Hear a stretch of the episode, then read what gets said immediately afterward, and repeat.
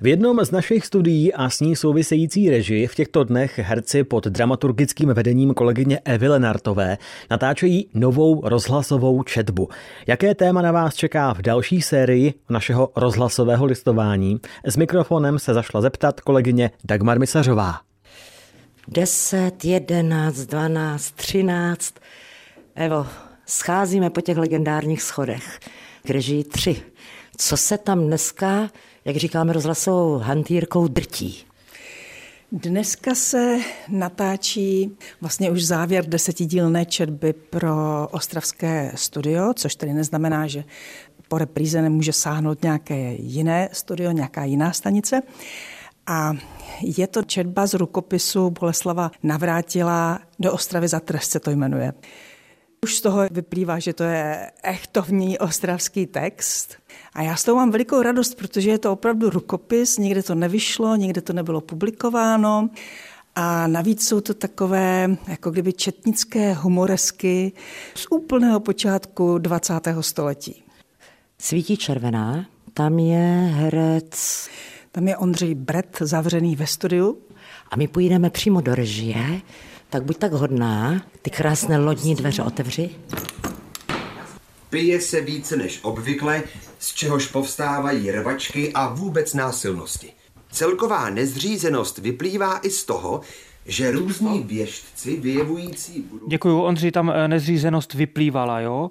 Pojďme se ještě prosím vrátit, abych trošku ještě polepšil tu závorku. Na zvláštní odměny si přišli ti, co nestávkovali. Jo? Ještě jsme to intonačně nevoddělili tak dobře, jak by bylo potřeba. Horníci a lidé v hutích dostávají příplatky. Na zvláštní odměny, jo, že kdo nestávkuje, tak je na tom vždycky líp. Jo? Tomáš Soldán, režisér, mistr zvuku Aleš Huber. Jak na vás působí ta četba, vlastně to rozhlasové listování?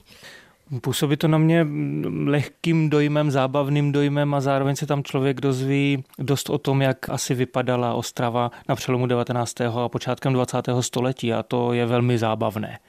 Proč jste si vybral právě Ondřeje Breta? Ondru Breta jsem v tom slyšel od prvních věd. Bylo to dost jednoduché rozhodnutí. Chtěl jsem mu taky dát větší příležitost tady v rozhlase, protože myslím, že si ji zaslouží a jak se ukazuje, bylo to správné rozhodnutí. Má zkušenost rozhlasovou, Ondra? Drobnou zkušenost už má, ale nabral zkušenosti i jinde a teď je tady může zúročit, protože spousta tady těch anekdoticky laděných textů není snadných na interpretaci a Ondrovi se to ale daří velmi dobře. Navíc opravdu svým hlasovým nastavením a takovým jako lehoučce komediálním natyrelem se k tomu velmi dobře hodí.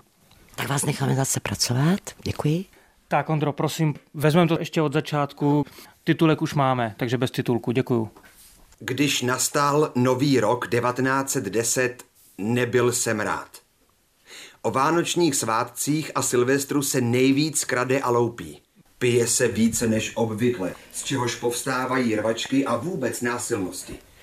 Celková nezřízenost vyplývala i z toho, že různí vědci můžeme jít Pojďme. že jsme prožili poslední Vánoce. Už v květnu prý bude po nás svět. Evo, vím, že to zdaleka není vůbec tvá první spolupráce, dramaturgická spolupráce s dílem Boleslava Navrátila. Už si točila i v Olomouckém studiu, i v našem studiu. To ano, ale otázka zní jak, jestli chceš vědět, co přesně jsme točili, tak to nevím. Jsem brutokový ohříbač. Poprosím tě, Evi, abys mi otevřela opět ty naše lodní dveře. Jdu za Ondrou Bretem. Dobrý večer, chce se mi říci, protože vy jste tady při lampičce, Ondřej. Ano, dobrý večer. Dobrý Ondřej, den. do Ostravy za trest se jmenuje toto rozhlasové listování. Vy jste přišel do Ostravy, určitě ne za trest, z Liberce?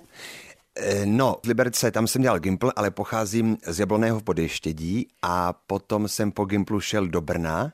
I Brno tady v tom textu má jistý význam, ale pro mě to za trest nebylo, ale za odměnu. V divadle Petra Bezruče jste zakotvil. Tam se objevuje v této četbě Boleslava navrátila i ostravská řeč.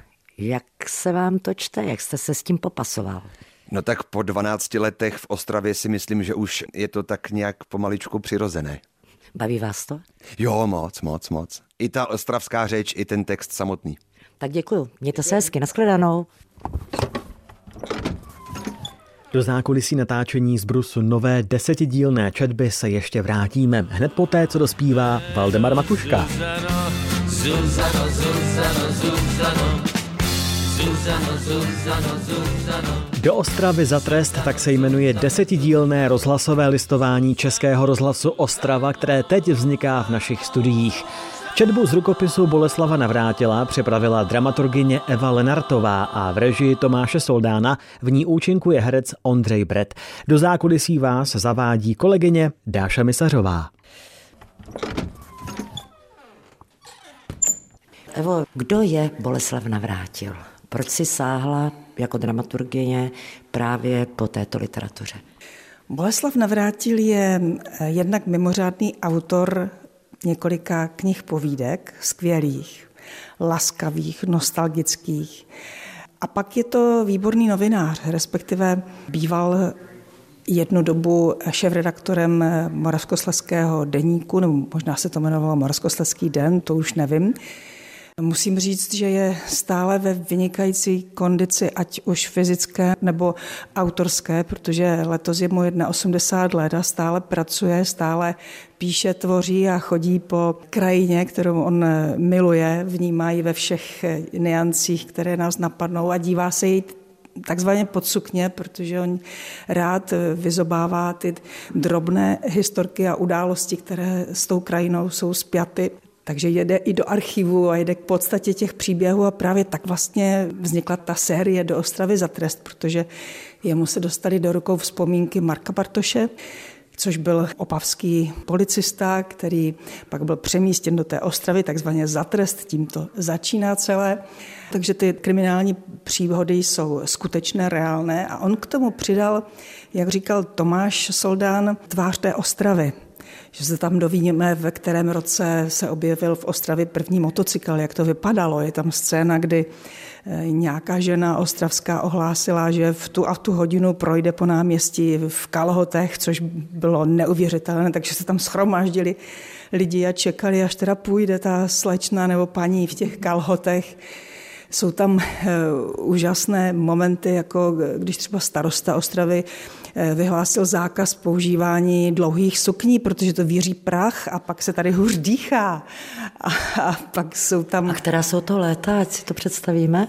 Je to od eh, Hilsneriády, což je tak 1889, 90, až po Halejovu kometu, to je 1910. Takže ono to začíná koncem tisíciletí, kdy se lidé báli, že bude konec světa, to se tam taky odráží, a končí to Halejovou kometou, kdy se lidé báli, že bude konec světa. Tak se budeme podívat, jak jsou daleko. Jak to jde? Potichoučku. Na strážmistrem Folginem. Viděl jsem přes sklo, jak dost horlivě rozkládají rukama. Foltin se na mě několikrát podíval. Bylo jasné, že mluví o mně. Pak se otevřely dveře a Foltin zavolal Bartoš, ke mně. Představ si, Jákob nechce, aby z Hedviku Macháčkovou vyslýchal. To se bojí, že mě svými vnadami obloudí. Nevím, proč ten cirkus. V Marienbádu je možná tajný bordel, no bože.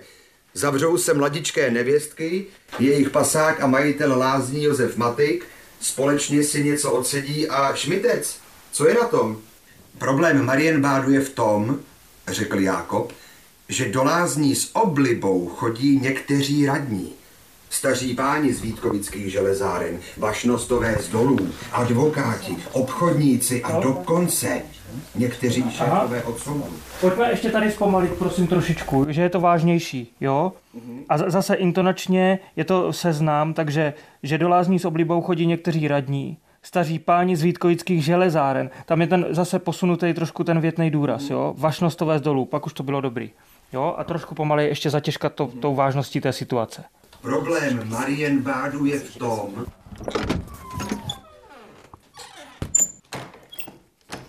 Kdy se Evi bude vysílat na vlnách Ostravského rozhlasu rozhlasové listování do Ostravy za trest? První díl poběží 5. února v rámci toho rozhlasového listování nedělního cyklu a pak každý týden další díl. A samozřejmě i na webu potom mají na streamu možnost posluchači si to poslechnout. Tak ať se práce podaří. Děkuju. Z ostravské režie 3 Dagmar Misařová, Český rozhlas.